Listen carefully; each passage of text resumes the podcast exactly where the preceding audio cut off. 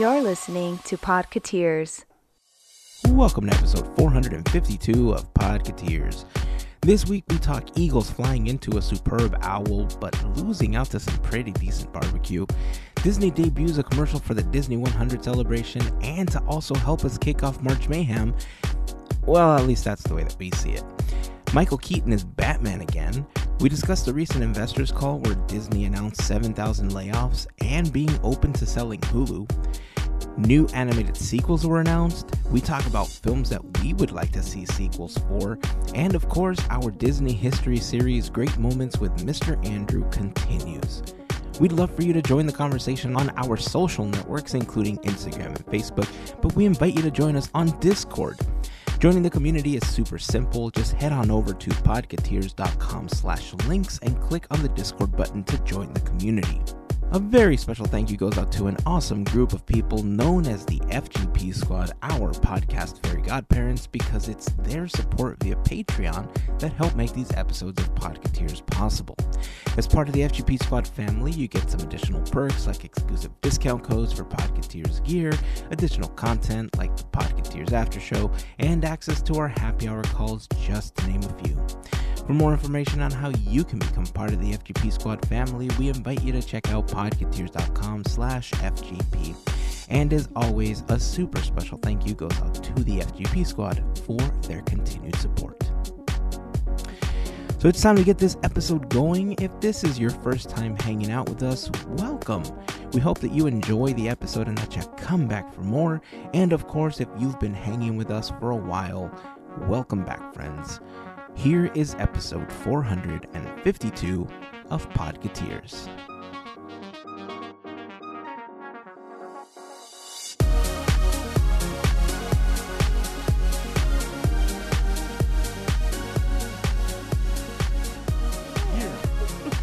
Yeah.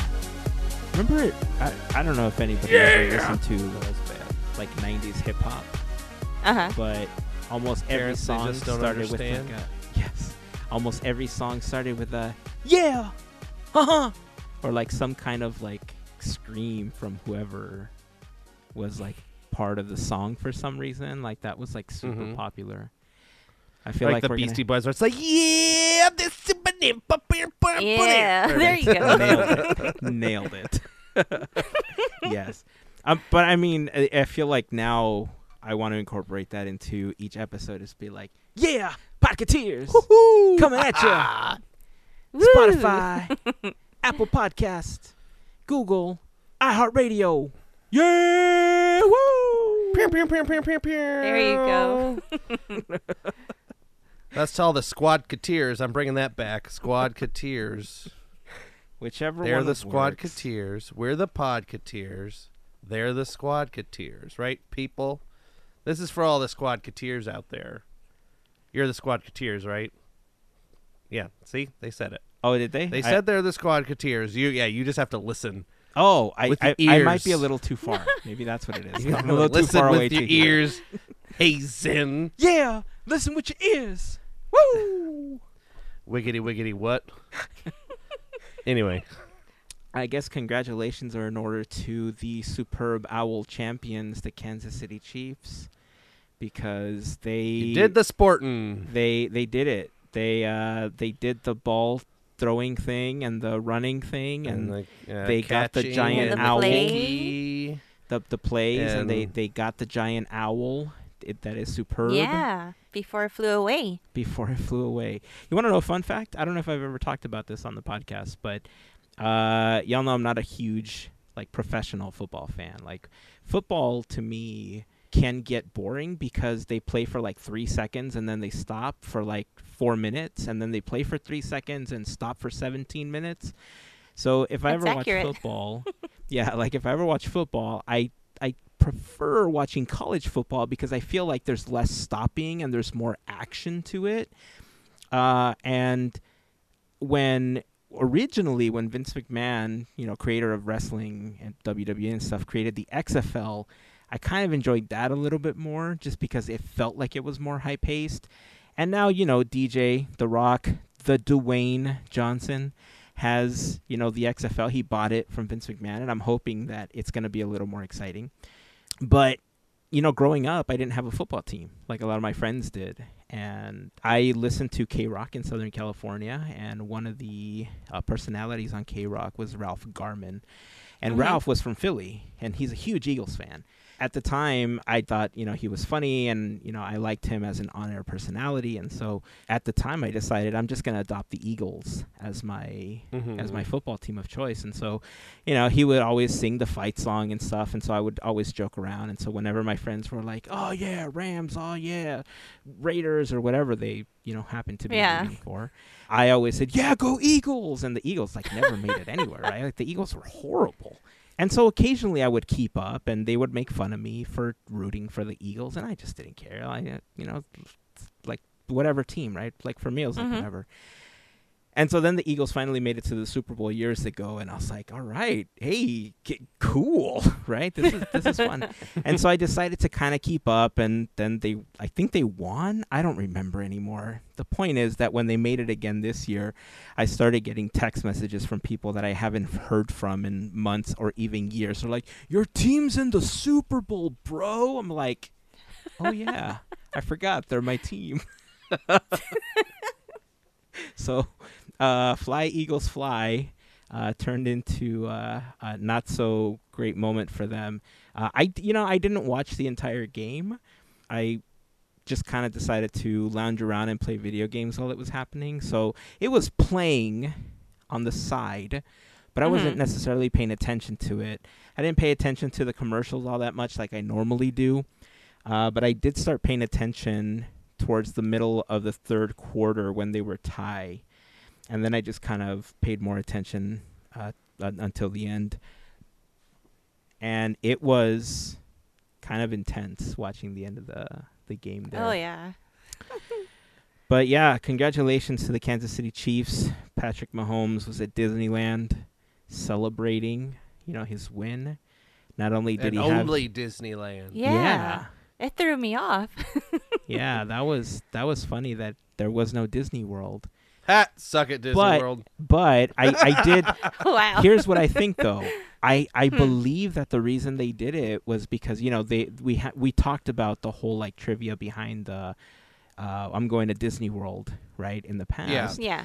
But I think they did it because Disneyland is celebrating its 100th anniversary, so they want to call more attention to Disneyland being the Well, original but- park as part of the celebration. You know, because we have the 100 banner and stuff like that. Disney World is celebrating their own anniversary, which doesn't currently tie into the Disney 100 the way that Disneyland Yeah. celebration is currently tying into that. So I'm speculating that because there's more related to the Disney 100 celebration here uh, at Disneyland, that's why they decided to do that. It could Yeah, be makes that, sense. for sure. Yeah. And they were Whatever. close by. it, Disney World. Yeah, that's true. they're they in- were closer. They're in Arizona. yeah, they were closer. That I mean, it was a free trip for them, right? Like Oh yeah. we're still paying 200 bucks a ticket and they got a free ride to Disneyland. So whatever. I mean, and they got paid.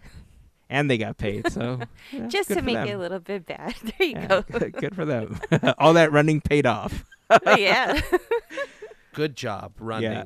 I don't know if it was at the Super Bowl or if it was at Disneyland already, but I saw a picture of Patrick Mahomes also sporting, since we were talking about Vince McMahon, he was also sporting like a WWE championship belt that had like Kansas City Chiefs plates on the side of it. nice. I guess it's a tradition now that uh, World Wrestling Entertainment gives the winners of, you know, these high profile matchups like a, a championship belt to go along with whatever trophy they happen to get for their event. So that's pretty cool, It's pretty smart because there's all that eyes on them. Right? So it's advertisement. Jeez. Genius marketing. Genius Mhm. marketing. Uh, let's see. It was a crazy week full of announcements. We had a an investor call that we're going to be talking about shortly. But I, I don't want to move away from the Super Bowl yet because there was a couple of things that I did want to talk about. One, uh, like I said, I didn't really watch the commercials or pay too much attention like I normally do, but I did see some clips and then I ultimately saw the trailer. Do my eyes deceive me or did I see Michael Keaton as Batman again? Yes. What is happening? was so awesome, right? Like to see Burton's Batman up in action. Um, it was actually Brian that brought it up in Discord, and when he brought it up, saying that he was all excited, I'm like, dude, me too. We would have probably high fived each other. Because, I mean, uh, three decades? I'm going to say three. Three? I can't do math right now. But it's been decades since we have seen Michael Keaton as Batman. So that was awesome. And he looked good. Yeah. And yeah, I'm biased. I, he's my one of my favorites besides Adam West. Who is Adam West? Was that good, Andrew? I feel like that was a poor Adam West impression.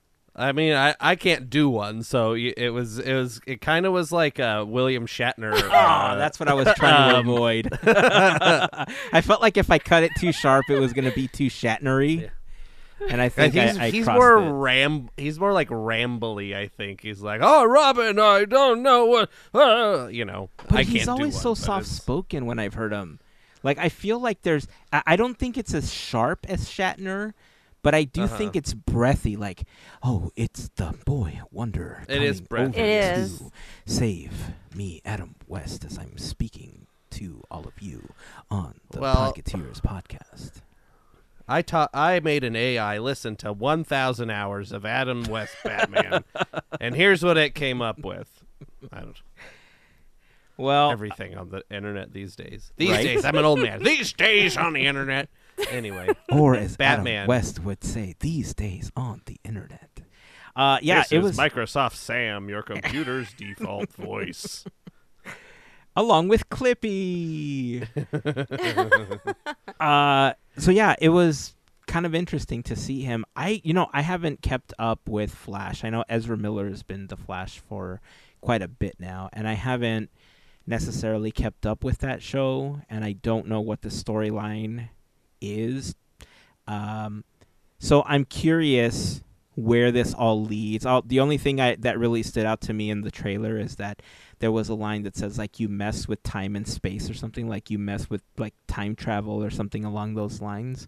So I'm wondering if that's why we're seeing that Keaton. Like I, it doesn't feel like this version of the Flash is 30 years old, right? It feels like it's in modern day. So why we're seeing Keaton's Batman is a little confusing to me.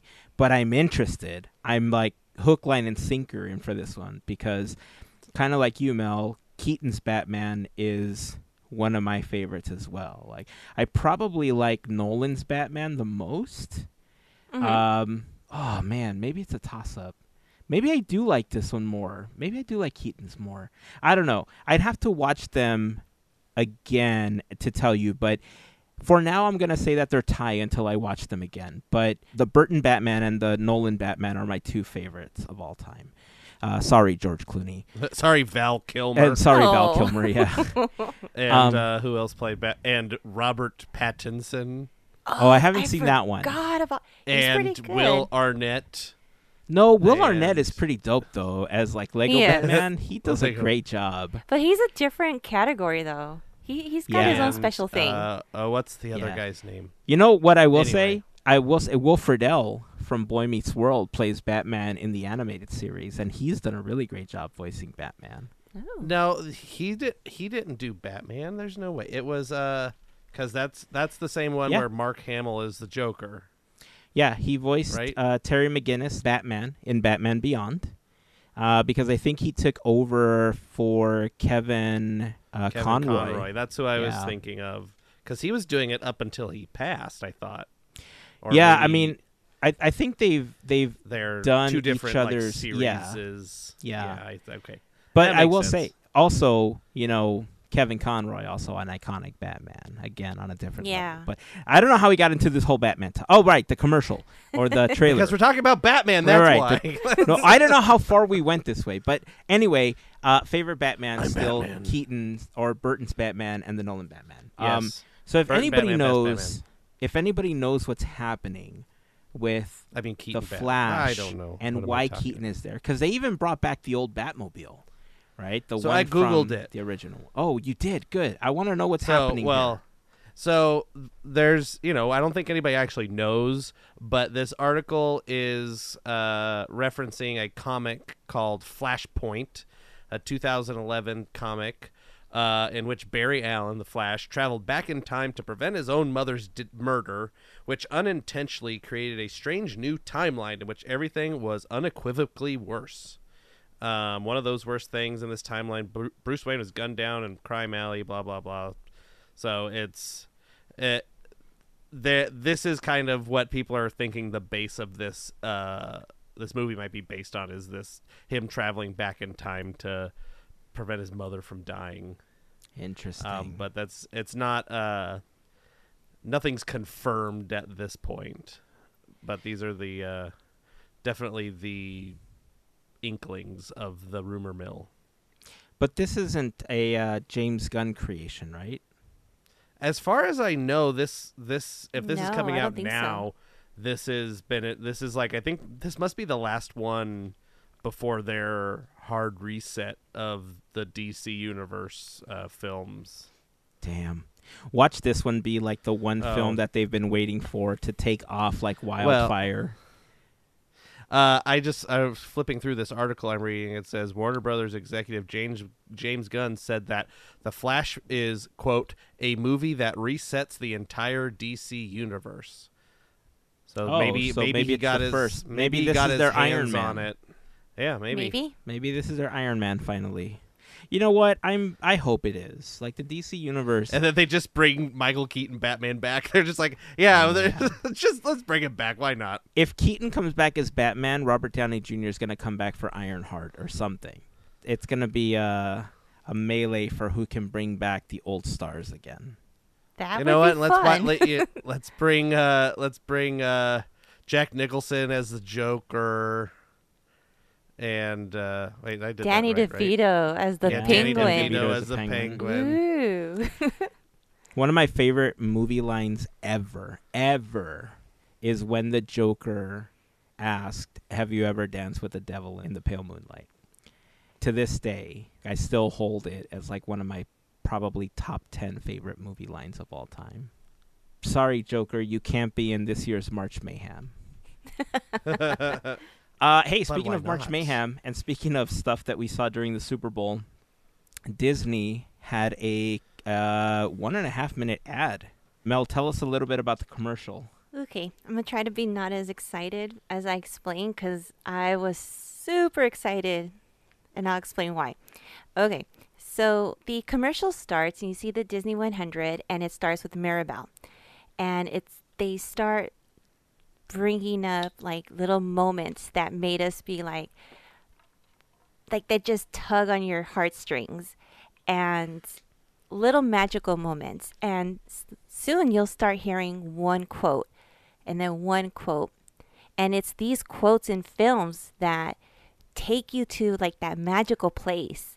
And then little by little, within that one minute time span, it just gets you. And the way that they do it is they hit you with the nostalgia. Keep going, keep going, keep going.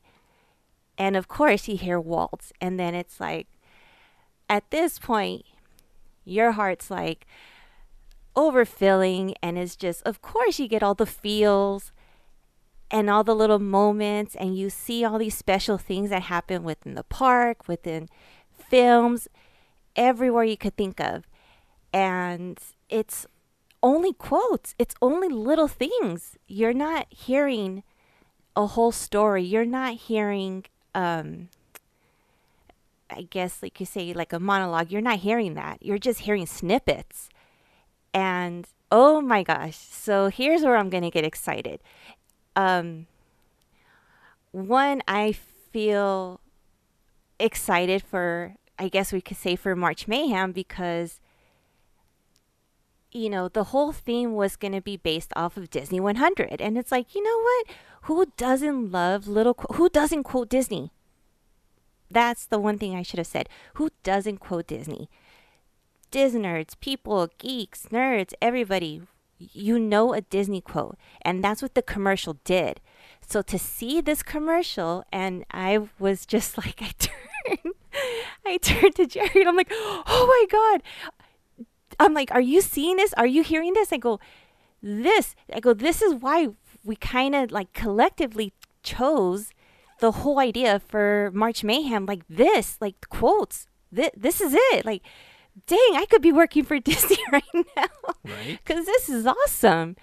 And it's exactly how I described the commercial is why our theme is this, like what it is this year. It's it's to celebrate the 100 years. Remember how we were talking about the whole theme is wonder, and it's like you just want to feel that, and that's what they give you is all the feels. So I was excited to see this, and I'm like, you guys have to see this because it just hits perfectly with what we're doing. So we're good. We're we're we got the ball rolling really well. Listen, No if pun intended. anything if there's anything that I can commend the Disney company on is their super fast turnaround.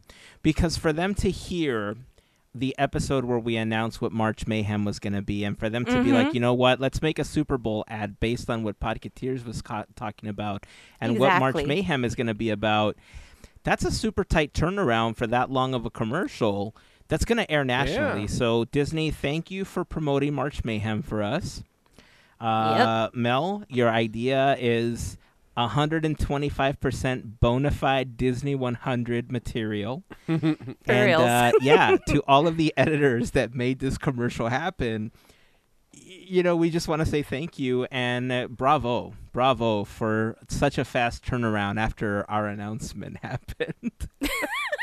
Now I think they picked a little. They hit some of the quotes a little on the nose, don't you think? Like, oh, they're so popular. Now what you're gonna get in our March Mayhem is gonna be some of the the real meat and potatoes of the quotes. These are gonna be the people's quotes. These are the, Some of the B sides, if you will. These are the yes, yeah.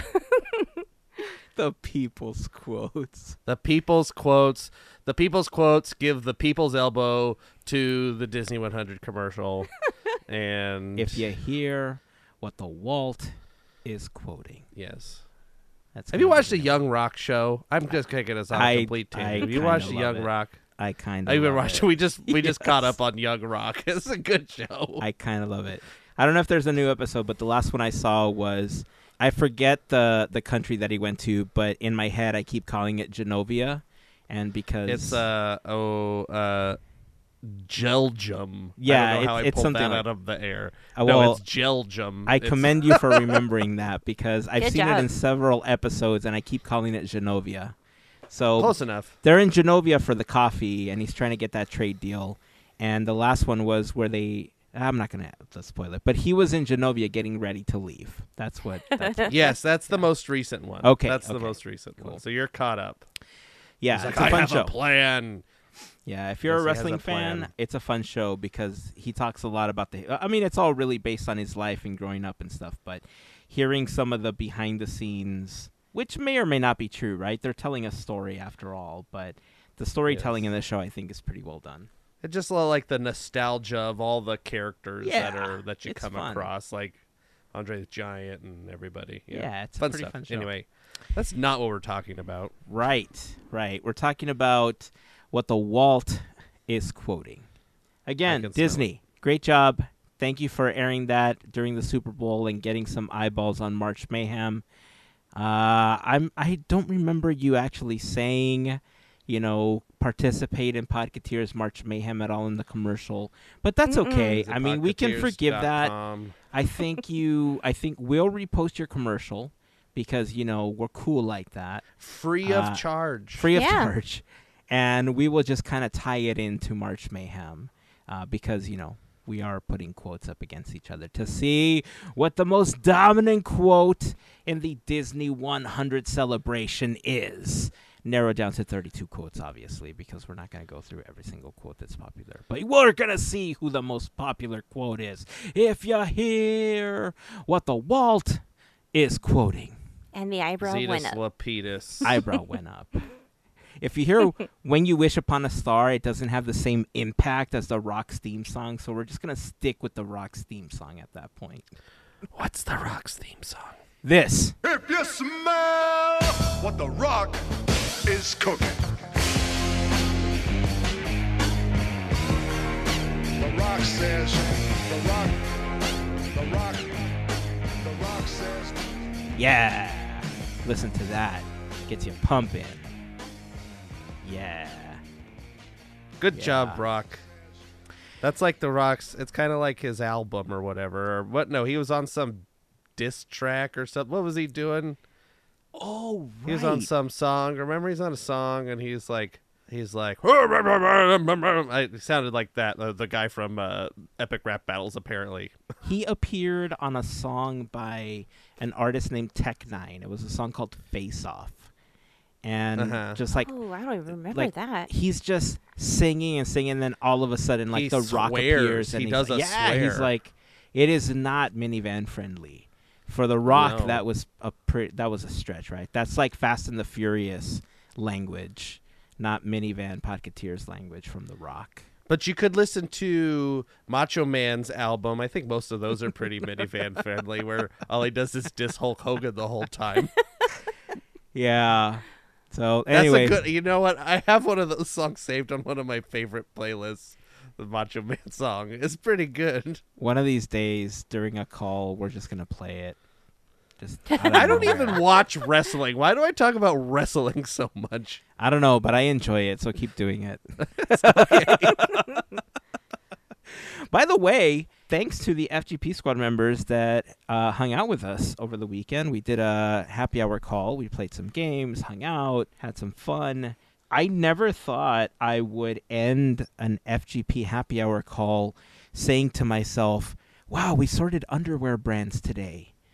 Uh, but that was a thing. That happened. We did it. I saw the picture and I'm like, what happened? Because, I mean, things happen, but Yeah, I mean, look, the the FGP happy hour calls are fun because uh, they are they're a little more adult than the podcast, right? So we let a little looser than we normally do on the podcast, and so we play games, and uh, we tend to play a lot of Jackbox games, and the most recent Jackbox release nine had a handful of games that we hadn't played yet. What was that one, Andrew? I don't remember. Was it Quixort? The last one was Quixort. That's yeah, the, one, with the sorting with the underwear, right?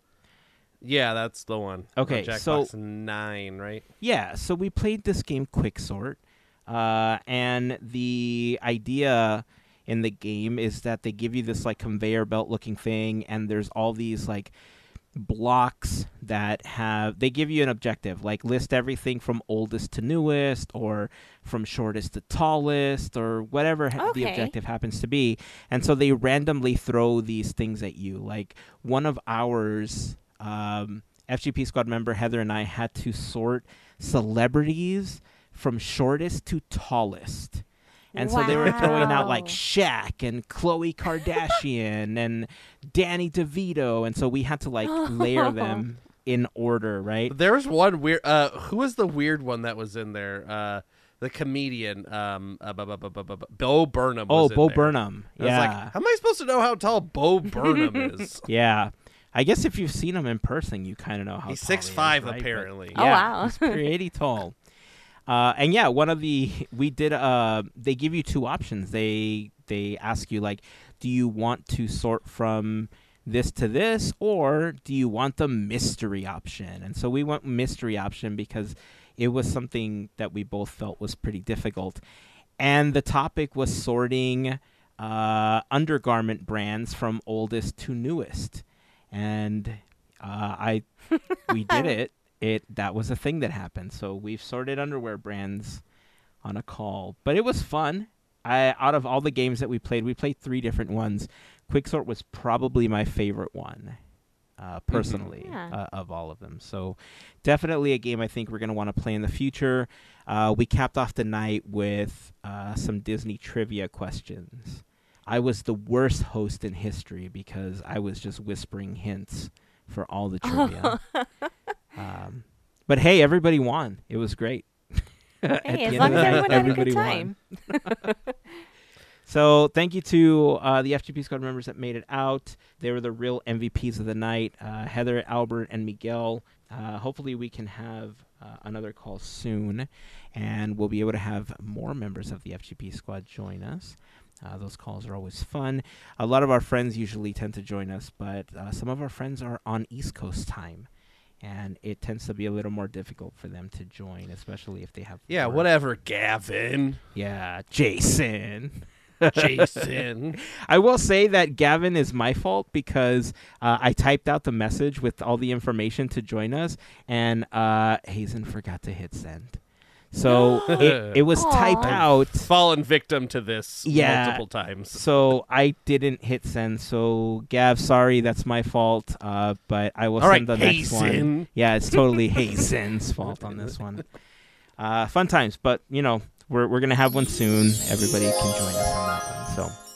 Whoa, look at look Hazen, look what just appeared next to me. Oh, look at It's this! the big wheel. You guys remember the big wheel from Look last at this. Yeah. The the FGP thank you wheel. Well, it's some reason it's appeared and it's back, so I guess we have to spin the wheel. Let's spin the wheel. Flap, flap, flap, flap, flap, flap, flap, flap, flap, flap, flap, flap, flap, flap, flap. I know it makes a flap sound. I don't know why. Apparently it does. But, It's yeah. flying Oh, south what's for the this? winter. What's this? It's yes. what does this say? It says Jessica. This is this is very strange, Hazen. I don't remember Jessica, an FGP member Jessica. Do you know anything about this? That's because Jessica is a brand new member to the FGP squad. Jessica, well, thank welcome, you so much. Jessica. Yeah. Yeah. Thank you. Uh, Jessica is so cool. Uh, Jessica's new, so she didn't get to have t- me do uh, really awkward compliments. Uh, so we have to do those now. Uh, Jessica, um, th- thank you for being part of the FGP. Uh, cool cat and kitten. I can't forget that. Um, Jessica. Uh, how I love thee. Let me count the ways. One with that. I have to do that as Roger Rabbit, but that's Oh, yeah, that's yeah, the. Roger Rabbit. Dear Jessica, here I love thee. Let me count the ways.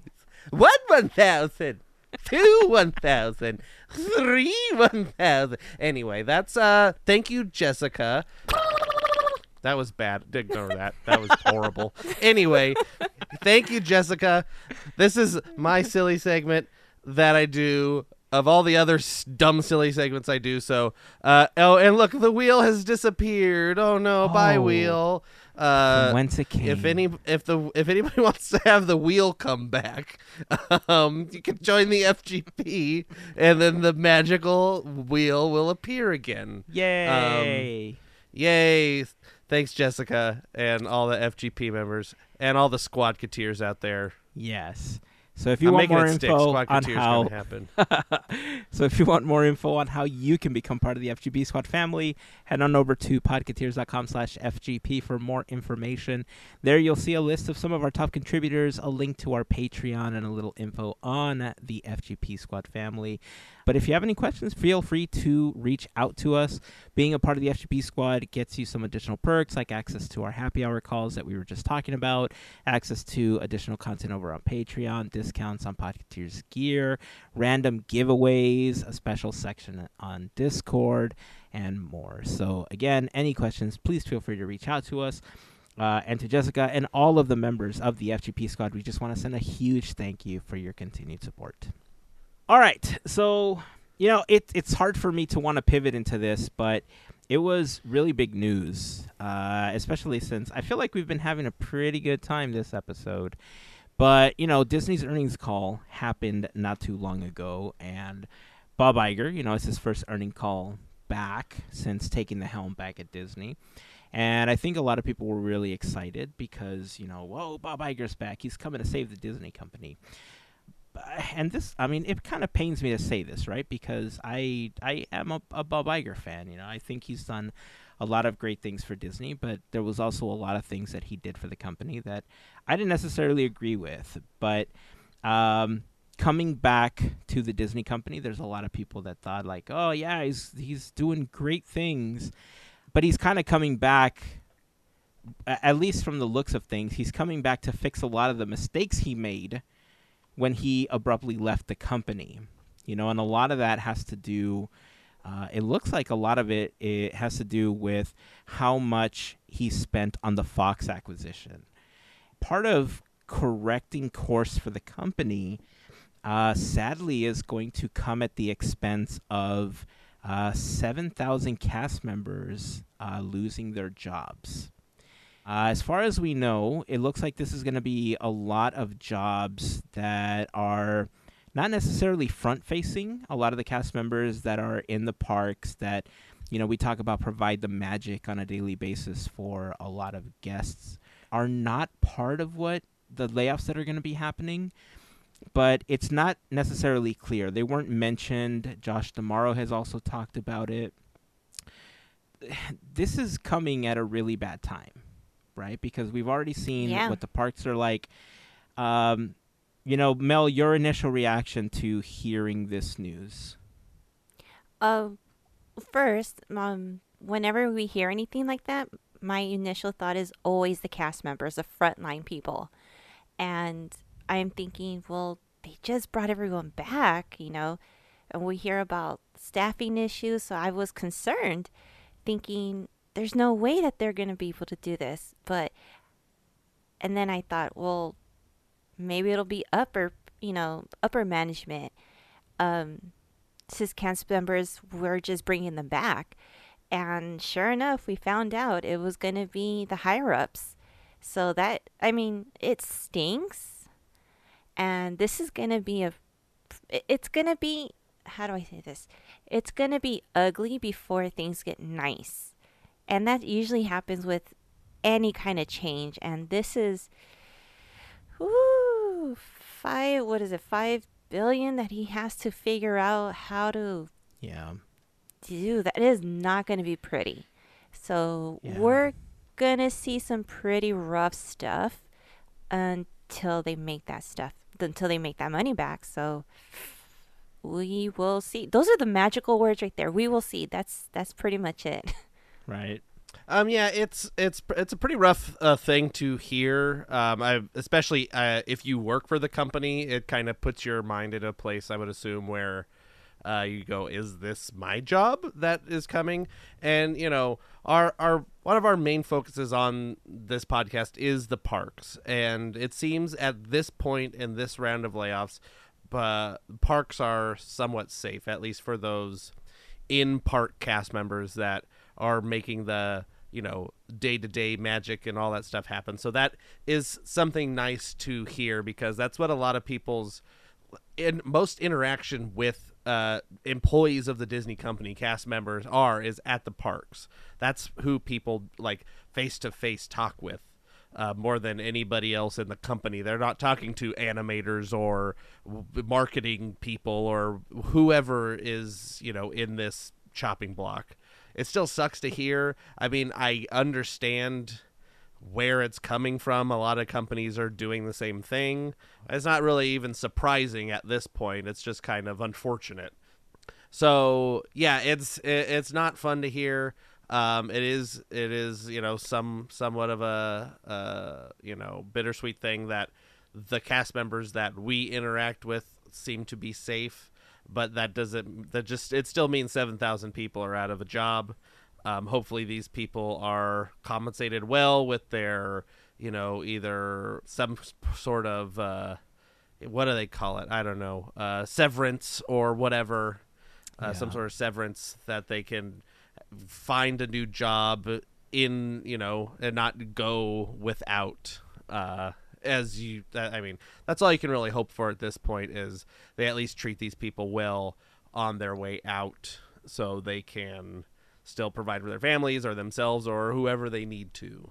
Yeah. Um, so it's you know it's probably all connected to re- the restructuring that uh, Bob is doing. You know, working the company is getting restructured yet again.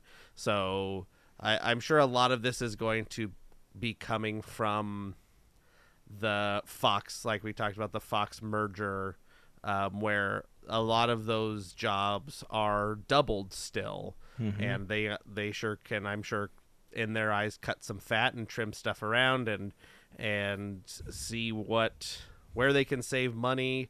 So, it this is still like the baffling thing. They say we got all the money. Money's no problem. We got so much money. They've said it publicly that that there's but money's not an issue, but, But mo- money's the it is, only though, right? issue. Yeah, money's the only issue. It- it- whether it's having the in the capitalist society we live in, um, money is how you're judged. So wh- a company could, you know, because it's a publicly traded company, the people that have the stock in the company want the company stock to grow and the company to have more assets and more cash on hand and blah, blah, blah, blah, blah. Who cares? But th- that's that becomes an obsession and, you know, appeasing stockholders um, because if you don't appease the stockholders, then they oust you or whatever and take over and do all this stuff. So it's this hard dance that they're having to do of balancing appeasing the stockholders and then also appeasing the the fans of the company that actually you know give them the money you know buying the things and seeing the movies and what have you. So it's it when when the stocks you know make such a big impact it's it's hard to just spend money because it'll make people happy. It'll it'll grow the brand. It'll you know foster goodwill. It'll whatever what have you. It'll do a bunch of stuff but will it make us money? Eh who knows? But if we lay off 7000 people that's sure going to save us some money. Uh, so it's all money. Everything's money and it sucks. And uh, what can you do? I don't know. Yeah. Yeah, I mean, one of the biggest challenges that I think the Disney board was recently facing is the fact that uh, there was an activist investor named Nas- uh, Nelson Peltz who owns quite a bit of stock. I, I want to say he owns like $5 million worth of Disney stock at this point. And he was lobbying to be on the board because he wanted to see some changes enacted. And I guess he had an opportunity to sit down with Bob Iger because uh, he publicly spoke to uh, some media outlets and he said, you know, this is over. I'm not lobbying to be on the board anymore. It looks like Bob Iger is going to be making some of the changes that we've been asking for because when you own that much stock, you know, how much money you're making, obviously, like you said, we, we're in a capitalist society, right? Everybody that is making money wants to continue making money. And so the, the 7,000 jobs that are being cut, it's approximately 3% of Disney's workforce that's being cut. That $5.5 billion in cuts is going to be split up between like two segments, right? It like you said, it's not going to be the front-facing cast members. Uh, they're calling it non-content costs, and um, it does include labor costs. Uh, how this is all going to play in to the additional challenges that they've been facing in Walt Disney World with the recent union discussions that didn't really go their way, uh, where unions were lobbying for Disney to offer pay raises to a lot of the cast members that are currently working on property, including uh, people that work in the parks or in hospitality, stuff like that. Uh, I believe one of the deals they were trying to strike was to try to raise the minimum that they're making to around $18 an hour to start, like a $1 increase. And for some, uh, including those that work in food services, had the opportunity to make up to $20 starting within the first year. That deal apparently fell through, and I don't know if it has anything to do with uh, it being connected to these jobs that are going to be lost, or you know how those negotiations uh, how those negotiations are going to continue.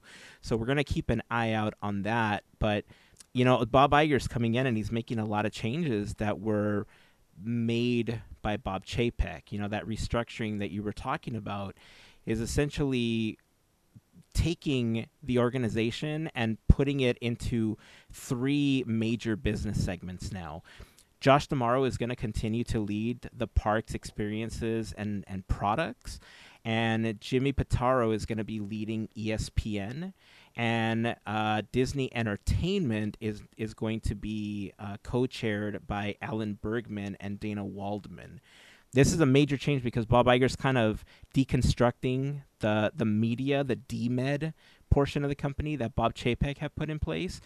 And it's interesting because I know earlier in the year, a few episodes ago, we talked about, you know, what would we like to see happen in the Disney company this year? And one of the things that I talked about was I think we're going to see a sale of Hulu. I think the Disney company is going to work really hard to, you know, take over Hulu from Comcast, and you know they're going to merge Disney Plus with it, and all sorts of stuff related to that. And in this earnings call, or in, you know, in now these recent interviews and these talks, Bob Iger has kind of flipped the script. You know, before it was about acquiring the percentage of Hulu that they didn't have from Comcast, uh, because I think they were able to exercise that opportunity in early 2024, January 2024. Uh, and now he says that the sale of Hulu is off. It, it's not necessarily off the table, and that's an interesting shift in the mentality of how they're going to handle streaming services because Comcast has a direct competitor. They have Peacock, right? And just several years ago, Bob Iger had talked about how they weren't going to sell Hulu to Comcast or they didn't want to lose Hulu to Comcast because they didn't want to strengthen Comcast Universal. You know, they didn't want to strengthen them as a company. So the Fox acquisition was a direct purchase so that Comcast wouldn't have a leg up on the Disney company. You know, and ironically enough, the Fox merger is what's causing the most problems for the Disney company right now because of how much was spent on it. So now Bob Iger's trying to correct course with all of that, and ESPN uh, was originally going to get sp- uh, spun off into its own thing, or that was the talks, and now it looks like uh, in some of the most recent talks, uh, I guess uh, ESPN could be sold off to Comcast as a way of uh, getting an early purchase of Hulu instead of waiting till January 2024. It could be like a little trade off. Or Disney could sell Hulu altogether and they would lose the majority stake, which I think is 66% of Hulu at this point. The announcement that they are willing to sell Hulu is really interesting because it, ironically enough this is going to go back to wrestling for a moment but i've been keeping up with the wwe and vince mcmahon right? He left the company mid last year uh, for all sorts of reasons but then he came back about a month or so ago. He kind of forced himself back into the company and the reason that I was reading he did that was because he's planning on selling the WWE to the highest bidder. However, the announcement of him coming back and some of the issues that he's had, there's certain companies that aren't re-signing for rights to, you know, have the show on their networks. And if they're not re-signing, it doesn't look like it's a good company to buy to the potential buyers anymore. So they're either going to underbid or they're just going to get out of the purchasing race. I-, I was wondering how that would affect Disney. Like if Bob Iger is saying, well, we're willing to sell it, it kind of makes it look like Hulu's not worth keeping, right? Like, does this set up Bob Iger to potentially purchase Hulu for less money? Or at the end for Comcast to say, uh, let's strike a deal for less money than it's valuated for because he said, yeah, we're willing to sell it. And Wall Street says, well, if Disney was willing to sell it, it's probably not worth as much as they thought it was. You know what I mean? Like it's almost Mhm. like it, it's it's this weird reverse psychology thing in the business world that I don't know if it's gonna blow up in their face. Like they're gonna see right through it and they're gonna be like, "Yeah, we know what this is worth," and they're gonna like play hardball with it, or if it's one of those business tactics that in the end Disney will get what they want and they'll get it cheaper than they wanted to in the long run. But also, what are they going to have to give up? Like, are they going to have to give up ESPN along the way, you know, to compensate for that, or like what's going to happen? So, a lot of interesting news, like financially, coming out of the Disney company uh, as part of that call. You know, like you said, obviously those jobs uh, are the worst of it because you know Disney's so understaffed already. You, you know, you were talking about how we already have issues with uh, staffing in the parks. Even if it's not the front-facing characters, there's second and third shift cast members that do a lot of the work. And if you know, like a Disney World, they're all part of unions, or a majority of them, it's my understanding, are part of unions. And so if they're already having trouble with the front facing day care like the day cast members, what's going to happen to the parks if we don't have maintenance crews, if we don't have you know what I mean? Like Yep. I I can't I- yeah. imagine what the parks are going to be like after this. I have to think that this. I think, from what the inklings I'm hearing from D'Amaro and other people, that I think parks are largely not included in this seven thousand number. I think parks are are are somewhat staying as is. I do there's that hiring freeze is still in effect, so that doesn't help matters. But I think I think most of these jobs, if not all of them, are coming from other parts of the company, including, um, you know, the the all the you know. It could be accountants. It could be, you know, double. It could be, you know, uh, oh, who knows? Content moderation council of blah, you know, whatever. There's so many jobs out there. I mean, if this is like you said, three percent of the company's uh, uh, workforce, it's it's a you know only a small bit, and all three percent. Uh, I, I don't know. I, I have a feeling that a lot of these, hopefully, I the again I've been wrong many times before, but from what I'm hearing from how Josh D'Amaro is speaking and all these other different reports is it doesn't seem that these cuts are coming from parks uh, in any large manner. So that's that's a hopeful thing. That's you know at least for the things that, like I said before, that we experience firsthand the most because you see a Disney movie when they come out. You, you know, most of us at least attempt to go to the parks more frequently than that. Um, and our listeners do that as well. So it's uh, some sort of hope that at least the, the parks cast members are not on the chopping block yet in in what what it seems like anyway. Nah, especially if they have to make money. No way.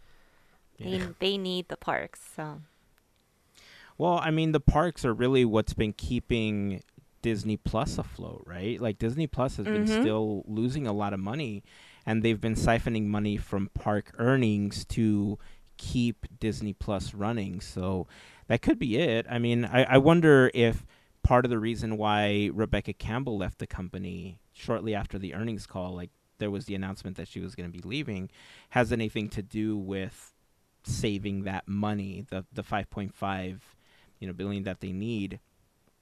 Because she was with the company for almost three decades you know and like in her most recent role like she had a lot to do with the launch of disney plus in europe and asia uh, in the middle east and in latin america. And rebecca campbell i think I i mean one of the most recent roles that i remember her in was she was president of disneyland you know for a very short time but Yeah. she was president of Disneyland before Ken Potrock took over. You know, so mm-hmm. I don't know if she was done with everything or if, you know, she was you know, asked, you know, to to take a break or to step aside. to be a fly on that wall. right? Yeah. Sheesh. So anyway, we're going to be keeping an eye on things that are happening uh, with all of this because uh, although we don't really see it, I think, I mean, Bob Iger knows that there's a lot of complaints, right? And he knows that a lot of um, really loyal Disney fans are feeling the changes to the parks. And while we I mean, we want the company to succeed. We love the magic. We love what the Disney company brings for us and provides for us and stuff. But you know, th- this goes back to talks that we've had, you know, a year or two ago about every time that they raised the ticket prices, we would always ask ourselves, like, when is enough enough? You know, when is Disney going to stop doing this? And the conversation would always lead back to as long as people keep going, they're going to keep doing this, and there isn't going to be an end to it. I think. I think in the meantime we kind of saw a little bit of an end to it because we did see them retract, give a little bit of a discount on certain things, and open up those additional days. You know, Josh D'Amaro announced that for the Disney 100 celebration, they were going to be opening those additional days. There was going to be discount tickets and stuff. So I think there's a lot of testing that's going on to see how far down they have to go. I think there's going to be a lot of uh, a lot of thought put into how to restructure some of the magic keys or annual passes if they go back to an old name for it. Uh, so I don't think we've seen the end of that because if they're going to uh, I think on the call they mentioned that they're going to be doing things like making smaller portions available of stuff. Like the portions are already kind of small as they are now, and they were already cut not too long ago. Mhm. So, what are portions going to look like now? Are we going to end up paying twenty dollars for a bite-sized burger like we do for the festival of holidays or for any of these food things that they have? You know what I mean? Samples. One quarter portion. Uh, it's going to be interesting to watch these changes uh, get enacted in in the parks. But we'll keep an eye on it. We'll keep talking about it, and then you know you decide you know what you want to do as a Disney fan. You know, I, I think everybody has their limit as to how much they're willing to continue supporting. Everyone's limit is different, and um, I think Disney's trying to find the halfway point between not making those people angry but still making as much money as possible. Uh, although it's always going to lean towards let's make as much money as possible for them. yeah, yeah. So, uh, but yeah, we'd love to hear your thoughts on any of this part of the conversation or anything that we talk about in this episode, obviously. Join the conversation over on Discord. We'd love for you to join the community. If you haven't had an opportunity to join us, head over to podcateers.com slash links and you will find an invite to join us on Discord there. Let's uh let's take a little bit of a shift. Uh, because as part of the same call, there was there was some other stuff that I think a lot of people are going to be super excited about, but I was interested to hear what you all thought about some of these announcements. Uh, Bob Iger talked about how uh, I'm going to mention all of them, and then you can kind of give me your thoughts on them. But one, an Avatar experience is coming to Disneyland. And we're also getting sequels. We're getting Toy Story 5, Zootopia 2, and Frozen 34. Your thoughts on those? Why are we being punished? I'm sorry. that Frozen was 33 was thoughts enough for you? No, one, two, Sven's two was enough. But why? Like, there's so much potential, and uh, okay. So the reason why I said that is because Toy Story three had already put us to this emotional point where Andy had to go to college. We had to mentally prepare for this, and then you give us four. Okay, cool, new story. But we were still kind of like dealing with three, and it's like, what else can we do? It's like, uh, it's already been so emotional. Now you're playing with our feelings and stuff. Again, no pun intended. But five? Really? Really? No. no. We love the characters. The characters are fantastic. But no. No. yeah.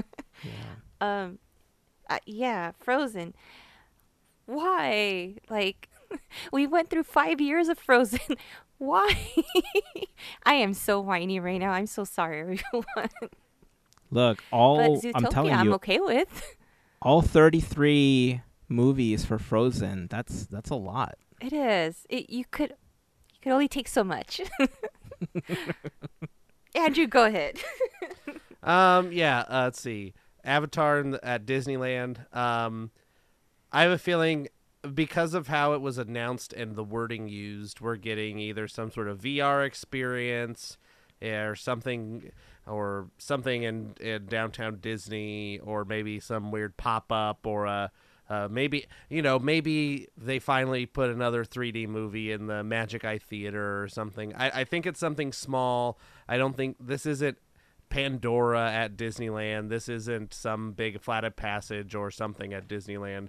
This this uh, wording seems very uh, in the temporary vein of things. Um, or you know semi-permanent. It's who knows it. It because it's such an offhand announcement.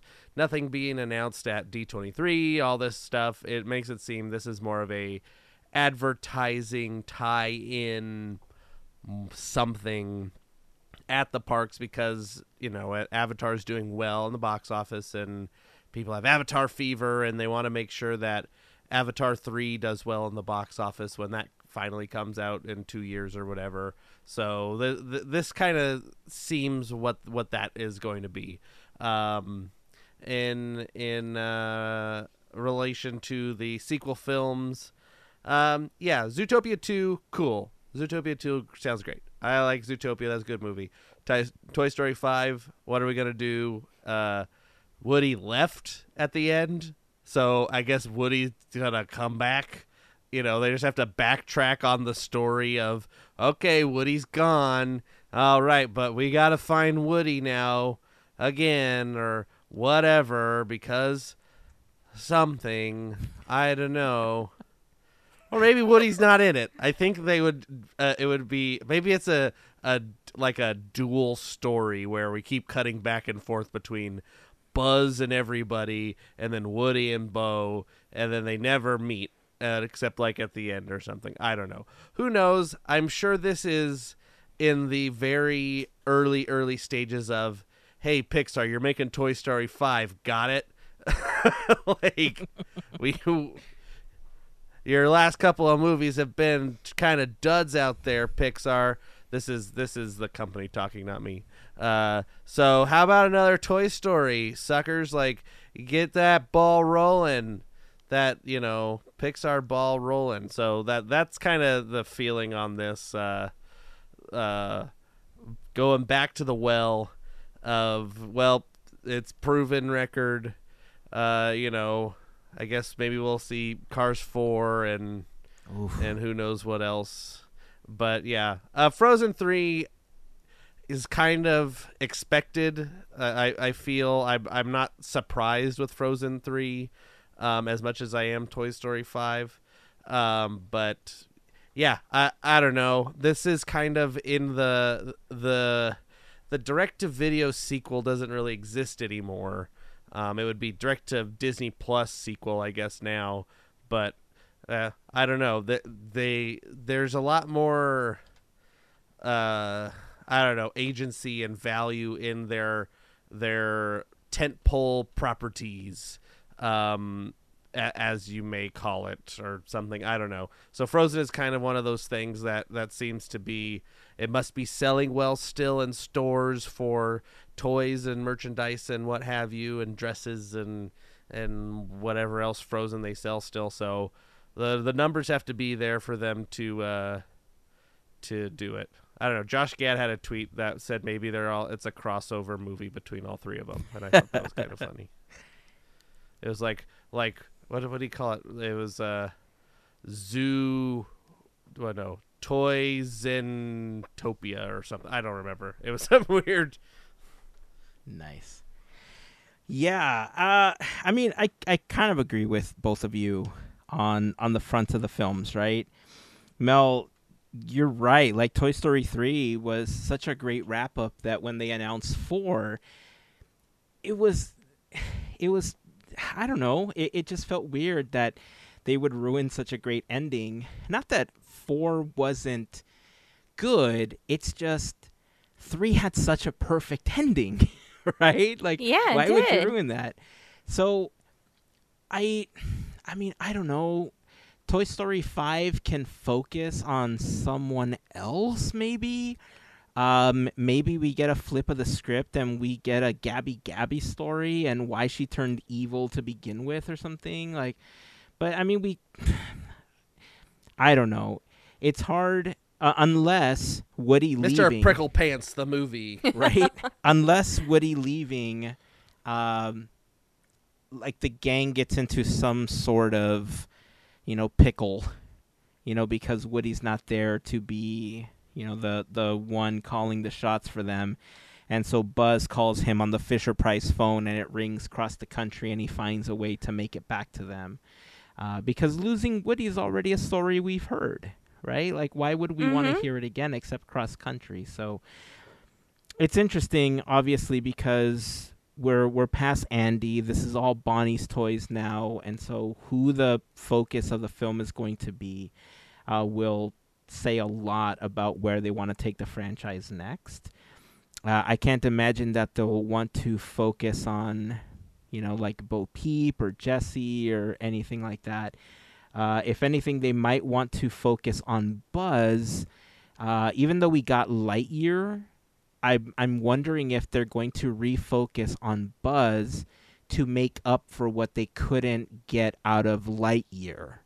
You know, and so this will be Buzz's story, like Buzz the toy, not Captain Lightyear's story. So it would make more sense to kind of make back some of that money if they can. Uh, but it seems like a lot of time and effort to invest to make good on a film that I thought was was good, right? But to them, it didn't make them the Mhm. money that they were possibly expecting to make out of it. Uh, Frozen, you were right. It was inevitable. You know, it, it was going to happen at some point.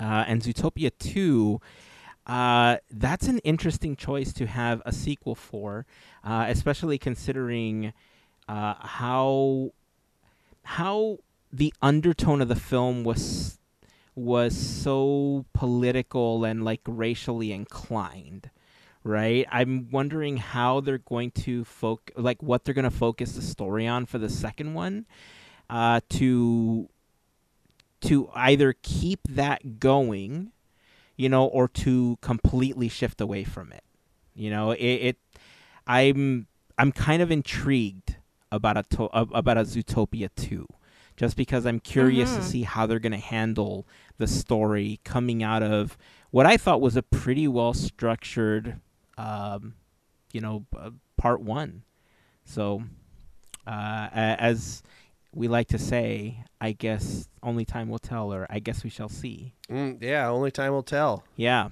Now, the Avatar thing, I think you're right, Andrew. I think what we're going to end up getting is some kind of experience in one of the theaters, possibly Innoventions, because that's the biggest space that we have available that's kind of empty. There isn't really a lot there. Would we like to have seen some kind of Tron thing there? Yes. But Yes. uh, I guess, like you said, since the the film is doing so well, it only makes sense for them to do something like this. Uh, what I'm imagining is also very similar, some kind of VR experience where, if you think back to the stuff that they were doing uh, with the Void in downtown Disney, I'm thinking that they just bring that experience to Innoventions. They set up a couple of the what are those dragon things called that they use in Flight of Passage? Ikran. Yeah, sure. Uh, those things, like they bring a couple of light cycle looking things you sit on, similar to Flight of Passage, but on a smaller scale, and you just kind of have this VR experience, you know, riding through Pandora or something. Or they have multiple of those, and then they can, you know, get more people through. But that, and they'll probably have some of the costumes as well and you know some of the stuff that they use for avatar 3 and everything on display. So eh, i'm pretty sure that it's going to be some kind of walkthrough thing. I don't think it's going to be an attraction or anything. Definitely some kind of walkthrough exhibit and hopefully some vr experiences where you can kind of fly through pandora or whatever turn yourself blue and get a picture of yourself turning blue you know like you would at memento mori but turning into a ghost. I don't know. I'm rambling now. Baba But it's die. Avatar, so like Baba D. Whatever. Die, Baba D. Baba die. y'all know how I feel about Avatar, so like whatever. so interesting question that you brought up earlier, Andrew. If we were going to create our own sequels, if Disney came to us and said, "Hey, look, we're we're hard up for sequels right now. What do you think we should make a sequel for?" Uh, what would you like to see? Like, if you could do one Disney Exactly. animated feature sequel and one Pixar sequel, uh, which one would you like to see? Well, I mean, my my money's on Roger Rabbit 2. I mean, I know it's not a, f- a full animated feature, but that's you know, I'm gonna just put it in there. Roger Rabbit 2. They've dev- they've tried to develop it before. There's been multiple scripts of uh, Roger Rabbit two, mostly prequels, yada yada yada. Uh, it it gets some traction every once in a while, but it's uh, very unlikely that that happens. I think we had our spiritual sequel of Chip 'n Dale Rescue Rangers. Um, but still, I would love to see Who Framed Roger Rabbit 2 or whatever they might call that. Um, for Pixar, I don't know. I I I think the the best money is probably in the Incredibles. I think that has the most like potential. Like superheroes are always prevalent, but what I I think I would probably like to see personally most of all would probably be um a Bugs Life sequel. Uh, I'm a big fan of Heimlich. I'm a big fan of all of the the the bugs. I think those are a lot of fun characters that have uh, been away for quite a while, and who knows what they're up to. Francis the Ladybug and and all those folks. So uh, I think uh, Roger Rabbit and uh, A Bug's Life Okay. uh, are my my choices there. That's cool. Well, what about you? I um okay, so I totally blanked out and didn't hear animation film. Yeah, do whatever you want. So my head, and There's I no have rules. it written down. I swear I have it written down. Yeah, it, it may be too soon, but I was like, Tron three. No, that's not gonna happen. So I don't know, Jared Leto. uh, in my own world, it hasn't happened yet. But and so I was going through, but I was going through like, okay, all the all the different animated films. This one, nope, they already has a sequel. This one, nope, has nope, nope. I was like, almost every single one has a sequel, and you know some of the classics I wouldn't want to touch. And honestly, my mind came to Roger Rabbit because it's the only film that doesn't really have a sequel that actually opens up for another one. I mean, there's so many possibilities. I kid you not, I even went through like Silver Age, Renaissance. I'm like, I can't think of anything because they've all been done. Thanks, Disney. this is why we want original stuff. Yeah. So, my vote is for definitely Roger Rabbit. For Pixar, again, went through and I'm like, okay, well, this is coming up. This is our, we already have sequels coming up. We have that. And I'm like, well, I wouldn't want to see one to Coco. One is enough. Um, Encanto, maybe too soon. Um, so I was like, you know what? Forget that why not? I want to see more of Socks from Lightyear. And you know what? Disney, movie? take this. no, here's the thing Disney could take my idea. I don't care. If it happens, it happens. But th- this is an opportunity that they could have shorts. So why not have it Socks shorts? Haha.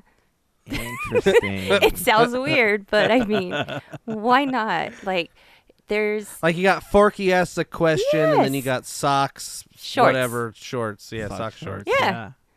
It, I it just that. it rolls off the tongue. And watch, we're gonna hear it next week. Oh yeah, there's gonna be more shorts. Da, da, da, da. it's including socks. You never know. I socks is the breakout character He of that movie. So it's, Seriously. Uh, So there you go. so what do you what are you thinking, Hazen?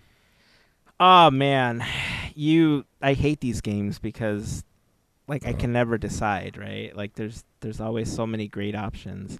So obviously the first thing I thought was like Chicken Little, right? Like we need a Chicken Little too. Oh Yes. yeah. Oh, Zach Homeward Braff. Bound. Bring him back. You know, Homeward Bound Homeward needs a- another one, the- but I think it The has dog one. movie. Yeah. See socks. I'm kidding. no, I'm kidding. I mean, look, honestly, if when you look back at the animated films, you're right. Like a lot of the films that you would think would make sense to have a sequel, a lot of them do have sequels. Like one of the first ones that came to mind was like, "Oh, Atlantis needs a sequel." I was like, "Oh, Milo's Revenge" or "Milo's Return." Mhm. so, so it's hard to really pinpoint like what you would want. If I could choose though, I would probably say Meet the Robinsons. Like I think that was like a nice, cute, wholesome movie that I think has the potential of having a sequel. Uh, and I also don't think Mhm. the the film got enough love when it was first released. So I feel like that's one of those like lost Disney treasure films that you know should get a sequel. Yeah. And then, but if I could choose Polar like a guy. yeah, uh, but if I could choose another one, because I had the same problem with like Treasure Planet, right? Like like I did with Atlantis.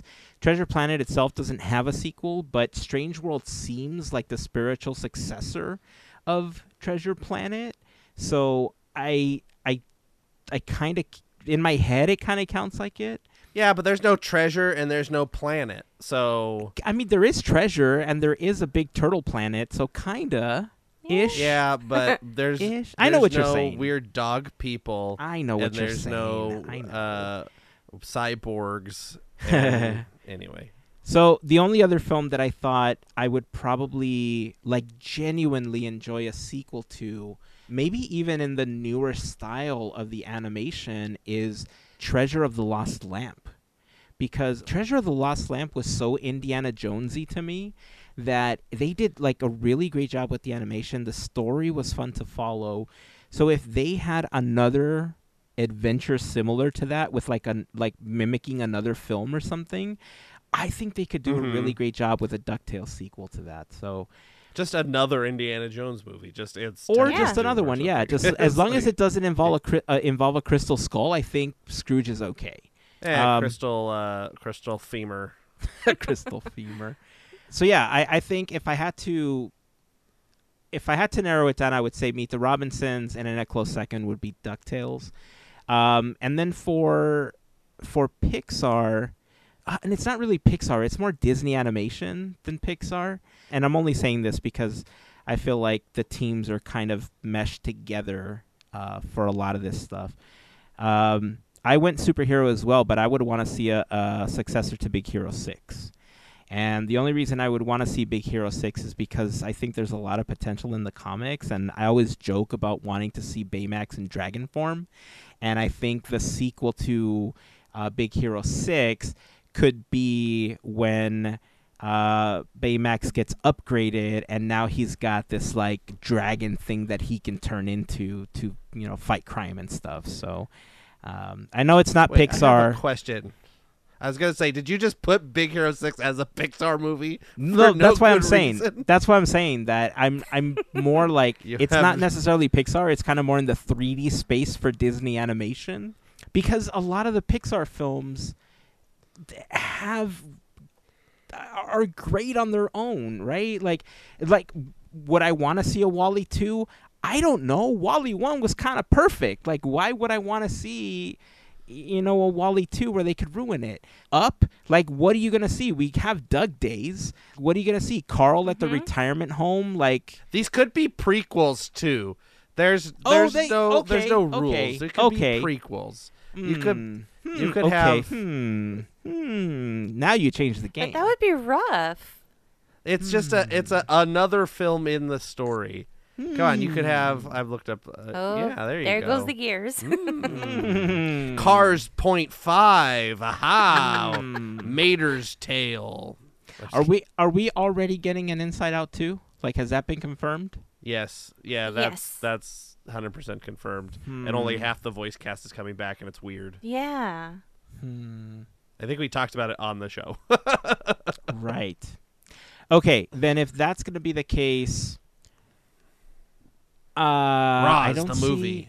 I mean, it, Coco was kind of perfect because you got a prequel within it because they told you the story. Um, I'm I'm gonna oh I'm gonna go with Onward. I Ooh. I think That's I good. think the the brothers, the way that they reconciled the oh man, am I giving away the film? Um, okay, it came out like three years ago. it, it, think it- it's- okay, I won't ruin it for to people that haven't seen it, but in the way that Onward ends, I think sets it up really well for them to go on another adventure together. So, Yeah. Mhm. um, yeah, if I could choose a Pixar film that doesn't yet have a sequel or isn't planned, I would say I would like to see one to Onward. cool. That is a Pixar movie. I will accept it. Sorry for going Disney animation, even though I really want to see a Big Hero 6 uh, sequel. Well, that could be your pick. Like you just picked three movies that I were picked, like, seven, movies that you wanted. I picked like I seven. know. That's why You're I like, hate man, it's so hard. It's so hard. I can't think of anything, but I picked these seven. No, I said I didn't say that I can't pick. I said I can't narrow it down to a single pick.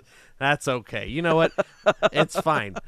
How about this? Squadketeers Uh. out there, you let us know what your sequel wants to be. What do you want to see as a sequel? Yes. Let us know. Hit us up on Discord uh, and all that, whatever Hazen says stuff. Yes, exactly.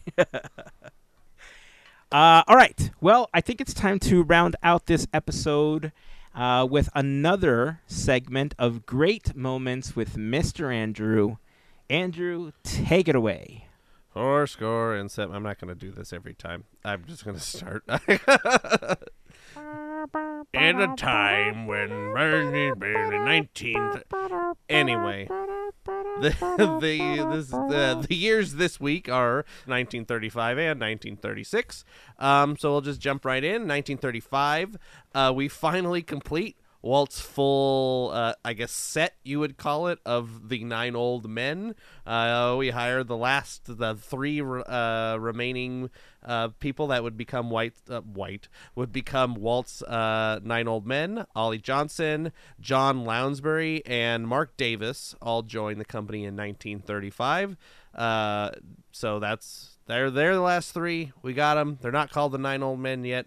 They're fairly young at this point. We got a little ways to go before uh, getting the nicknames, but they're here nonetheless. Also, Disney legends Carl Barks and Ken O'Connor are brought aboard to the company. Um, all of these uh, people are uh, thanks in part to Walt uh, giving the okay to Don Graham to hire 300 animators to work at the company, uh, mostly to to you know bolster those numbers for uh, working on Snow White and all their shorts and everything. That's a you know growing time because this Snow White is becoming an ever growing and increasingly uh, large project for the company. But we do have a first and last for Mickey Mouse in 1935. The last black and white Mickey short, Mickey's Kangaroo, is released, and the first Technicolor Mickey short, the band concert, is also released in 1935. Um, it's interesting because the band concert was released before Mickey's Kangaroo. Uh, the band concert was released in February, but the last black and white one was released uh, in April. So it was kind of weird scheduling with that. Um, uh, another interesting thing: the uh, Mickey Mouse hand car produced by Lionel uh, this year sells 250,000 units in four months.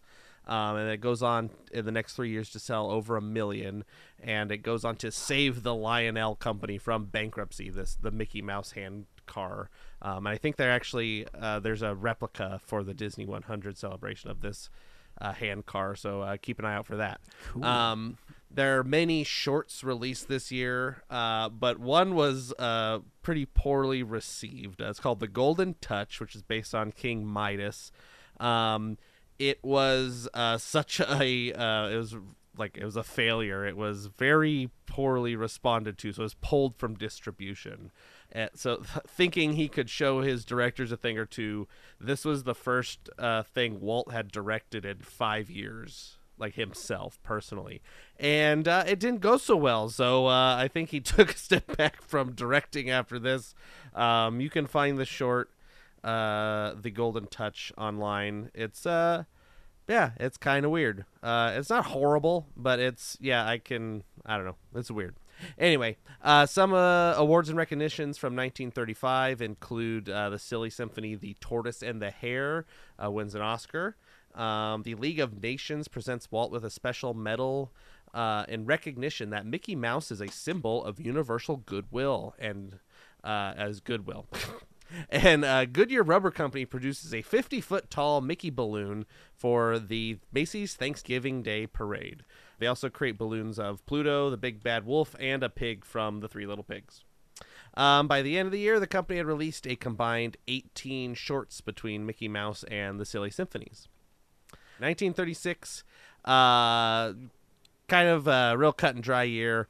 they're working hard on Snow White. This is the company's like main focus. Uh, so nothing too terribly exciting happens. There's seven Snow White and the Seven Dwarves is taking most of their attention. Uh, they're still winning awards though. The Silly Symphony, the Three Orphan Kittens, uh, wins an Oscar that year. Um, in Walt's personal life, uh, him and his wife Lillian adopt their daughter Sharon. And by the end of the year, the company had released 17 shorts between Mickey and Silly Symphonies. So uh, there's your years, uh, 1935 and 1936. That is awesome. You know, one of the most incredible pieces of trivia that I ever learned about Snow White is that adjusted for inflation, in today's money, Snow White has grossed over two billion dollars, or would have grossed over two billion dollars. So, I think it re- it it holds the title of the highest grossing film ever for the Disney company. I mean, it was their their first you know color animated film, the first animated film, all that stuff, and to think that they didn't have things like computers to help them put it together, like it was 32 animators and hundreds of artists and colorists and thousands of assistants, you know, that help put it all together. And, you know, look how iconic it is today. But I kept thinking about, man, $2 billion. Like, even Marvel's like, oh, really? $2 billion? Awesome. Like, wow. Right. You know, like chomping at the bit to, to hit those numbers again. But it's it's it's insane to me like how much money that that film made you know when it was first released Well, and it's like so. I'm, I'm looking up the numbers. So the let's say or take the Avengers because here's one of the the um, ones on the list that I can look at. Avengers uh, sold approximately 76 million tickets. Uh, Snow White and the Seven Dwarves 109 million tickets. wow So That's adjusted for inflation, Snow White is the tenth uh, highest grossing movie of all time. Titanic is still number five, so Titanic is up there, but it did be Wow. it does beat out Avatar. well. Titanic uh, uh, sold 135 million tickets. okay Uh, as long as it, it's beating avatar as long as something's beating avatar we're good Avatar's number 15 adjusted for inflation. yeah take that avatar Yeah. Oh, well, 101 Dalmatians is number 12, also beating Avatar. nice Nice. way to go puppies Yeah. that's right Disney owns one, two. Uh, I don't know. Some of these might be Fox. Uh, three, four. disney owns it Oh yeah, yeah. I don't know. Does Disney own The Exorcist? I don't know if that's a Fox or not, but that's number nine. oh interesting let me see The Sound of Music is number three. So here's the list for you. Why don't we go over this? Sure. Uh, real quick. Top 10 Gone with the Wind, Star Wars, A New Hope, Sound of Music, E.T., Titanic, The Ten Commandments, Jaws, Dr. Zhivago, The Exorcist, and Snow White and the Seven Dwarves. Those are the top 10. wow uh, so exorcist is, is warner brothers Okay, so no, that's on. That's uh, WBD Plus yeah or whatever it's going to be That's- now. that's a james gunn thing now Yeah, who knows? J- yeah, E- Exorcist beats uh, the Flash. But anyway, so yeah, we'll learn more about uh, Snow White uh, next week. Next week's 1937. That's uh, that's the year for Snow White. So we'll learn about Snow White.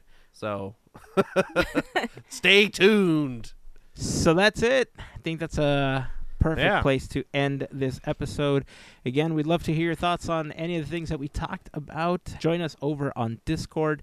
If you haven't yet joined the community, again, podcateers.com slash links is where you will find uh, an invite to Discord, a link to the FGP squad page, our latest episodes, a, a Quizneyland playlist, uh, links to our YouTube channel, links to Larry's YouTube channel, all sorts of good stuff. So that's it. Until next time, keep dreaming, keep moving forward, and always remember to pass on the magic. Have a fantastic week, everyone. Bye. See ya.